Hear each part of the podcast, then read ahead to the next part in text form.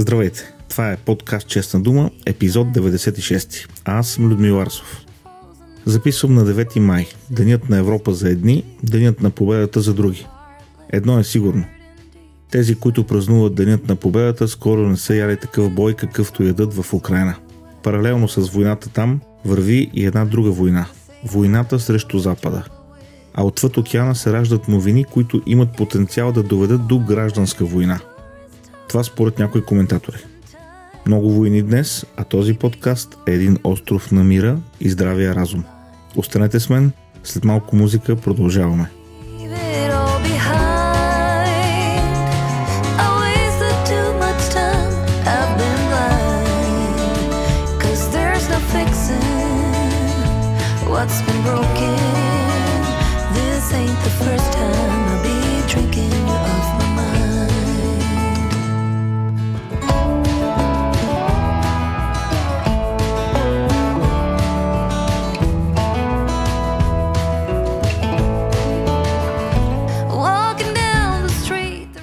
9 май, Денят на Европа или Денят на победата, представлява проблем.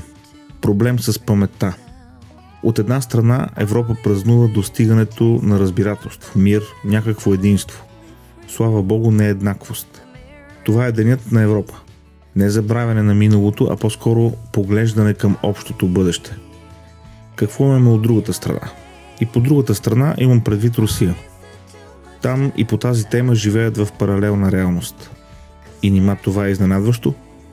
Колко генерали ги няма, колко олигарси бяха самоубити – Русия е непонятна за нормалния западен човек, за онзи, който иска да има ред, законност, справедливост. Там властват други правила, не само сега. Винаги е било така. Та, по тази тема, гледната точка е винаги назад към миналото.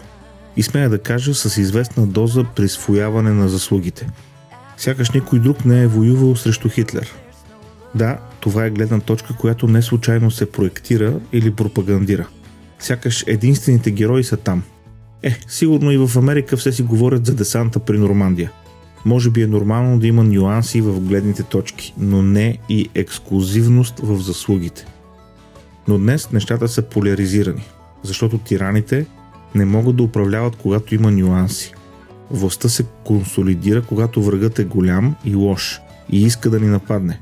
Страхът кара хората да правят компромис с истината с почтенността, с достоинството. По този начин такива като Путин могат да стоят на власт. И като говорим за 9 май и различните ракурси към него, неминуемо се впускаме в дебрите на историята. А това вече е проблем. Проблем е защото днес историята не се чете, тя не се учи. Днес всичко живо учи програмиране, бизнес менеджмент, пиар и маркетинг и какво ли още не. И това е супер. Това, което не е супер е, че израстват хора, които не знаят за Холокоста, за концлагерите, за Хитлер, за Сталин и голаците, за гладомора, за Мао и културната революция отнела живота на милиони в Китай, не знаят какво е Вартоломеева нощ, какво е арменски геноцид. Все повече хора са функционално и най-вече морално неграмотни. Не могат да различат доброто от злото. Това, точно това е един от най-големите ни проблеми днес. Не е цената на газа, не е и цената на бензина. Не са дори и смешниците от възраждане.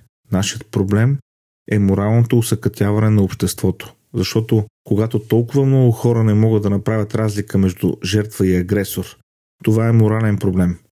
Когато се дават оправдания за убиването на деца и жени, това е морален проблем. Хората не знаят история, не осмислят историческите събития. Давам бързи два примера. Историята днес не се чете и тя не се учи. Ще кажа, че и не се преподава по начин, който да увлече учениците. Хората днес гледат филмчета. Така наречените History Channel правят такива абсурдни псевдонаучни филмчета, че направо ми се плаче. Те просто са станали жертва на това, което смятат, че зрителя иска. Откъде си вадят тези заключения?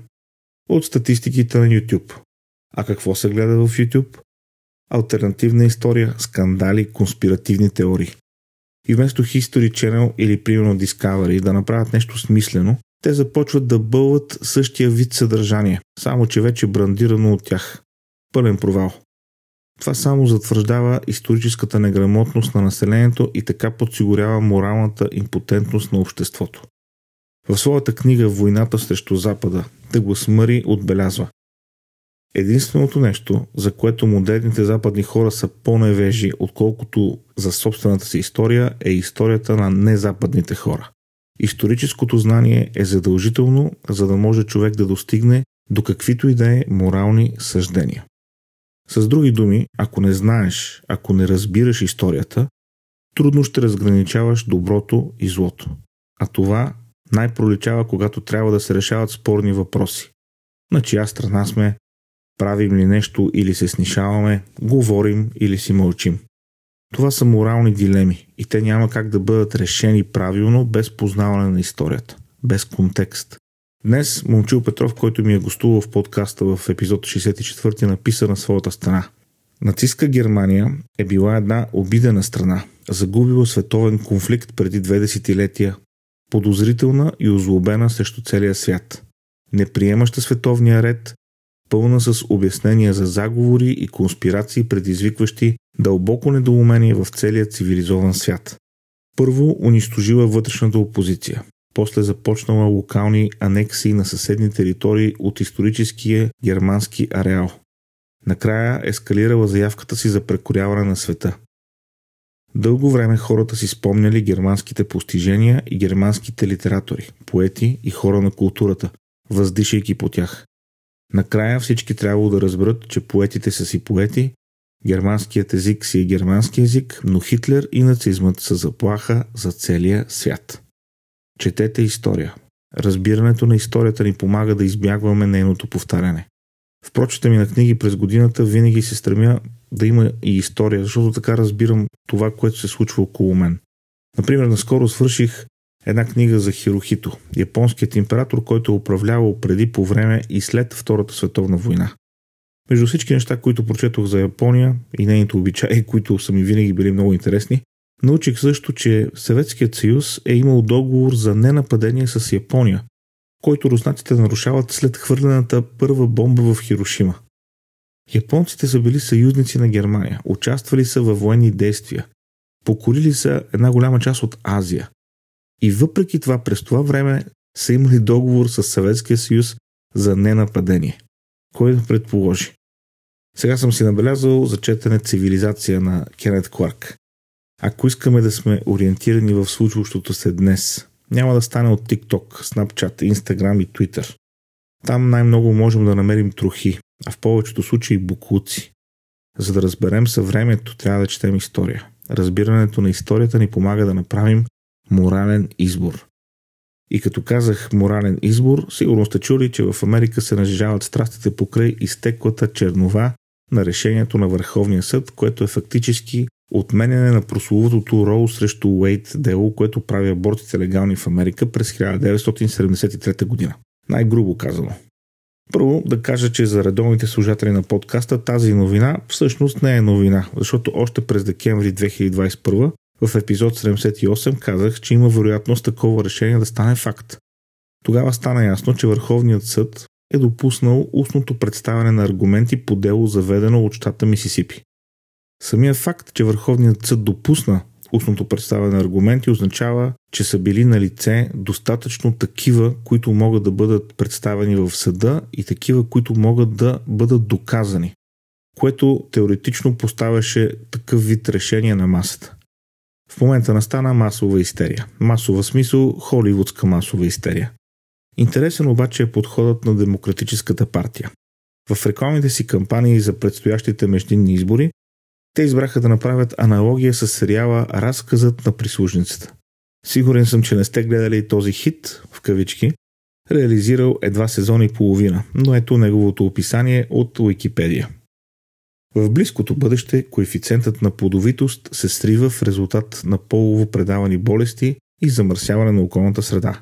В този хаос идва на власт тоталитарното християнско теономично правителство на Гилеад в бившите Съединени щати след гражданска война. Обществото е организирано от жадни за власт лидери, заедно с нов военен иерархичен режим на фанатизъм и новоизмислени социални класи, в които жените са брутално подчинени на мъжете и по закон им е забранено да работят, притежават имот, разполагат с пари или да четат. Световното безплодие води до задържането на малкото плодовити жени в Гелят, наречени прислужници, според екстремистска интерпретация на библейски разказ. Те са назначени в домовете на управляващия елит, където са подложени на ритуално изнасилване от господаря си, за да забременеят и да родят дете на тези мъже и техните съпруги. Ох. Значи, за да отговори на евентуалното решение на Върховния съд и да извлече политически дивиденти срещу противниците си, Демократическата партия е решила да използва сценария на филм. Да, защото такива събития в историята не съществуват. Този тип превратно тълкуване на библейски текстове го има само в главата на сценариста. Очаквам следващата стъпка на демократите да бъде да използват някои от книгите на Дан Браун. Те са доста увлекателни, макар и напълно измислени. Така е, когато живеем във време, в което Средностатистическият Чичо Пенчо може да цитира Пабло Ескобар, защото е видял снимка и цитат във Фейсбук, но Хал Хабер си няма от историята на своята страна, на своя език, на своята култура. Толкова за днес. Да ви напомня да се абонирате за подкаст Честна дума, защото виждам, че страшно много от слушателите не са абонирани. Връзки към по-големите подкаст платформи ще намерите на честнадума.com. Там са и записките към епизода и линк към PayPal акаунта ми, откъдето можете да подкрепите това, което правя с подкаста. Благодаря на тези, които вече го направиха. Бъдете на штрек, включете малко история в прочите си и нека бъдем част от решението, а не от проблема. До следващия епизод.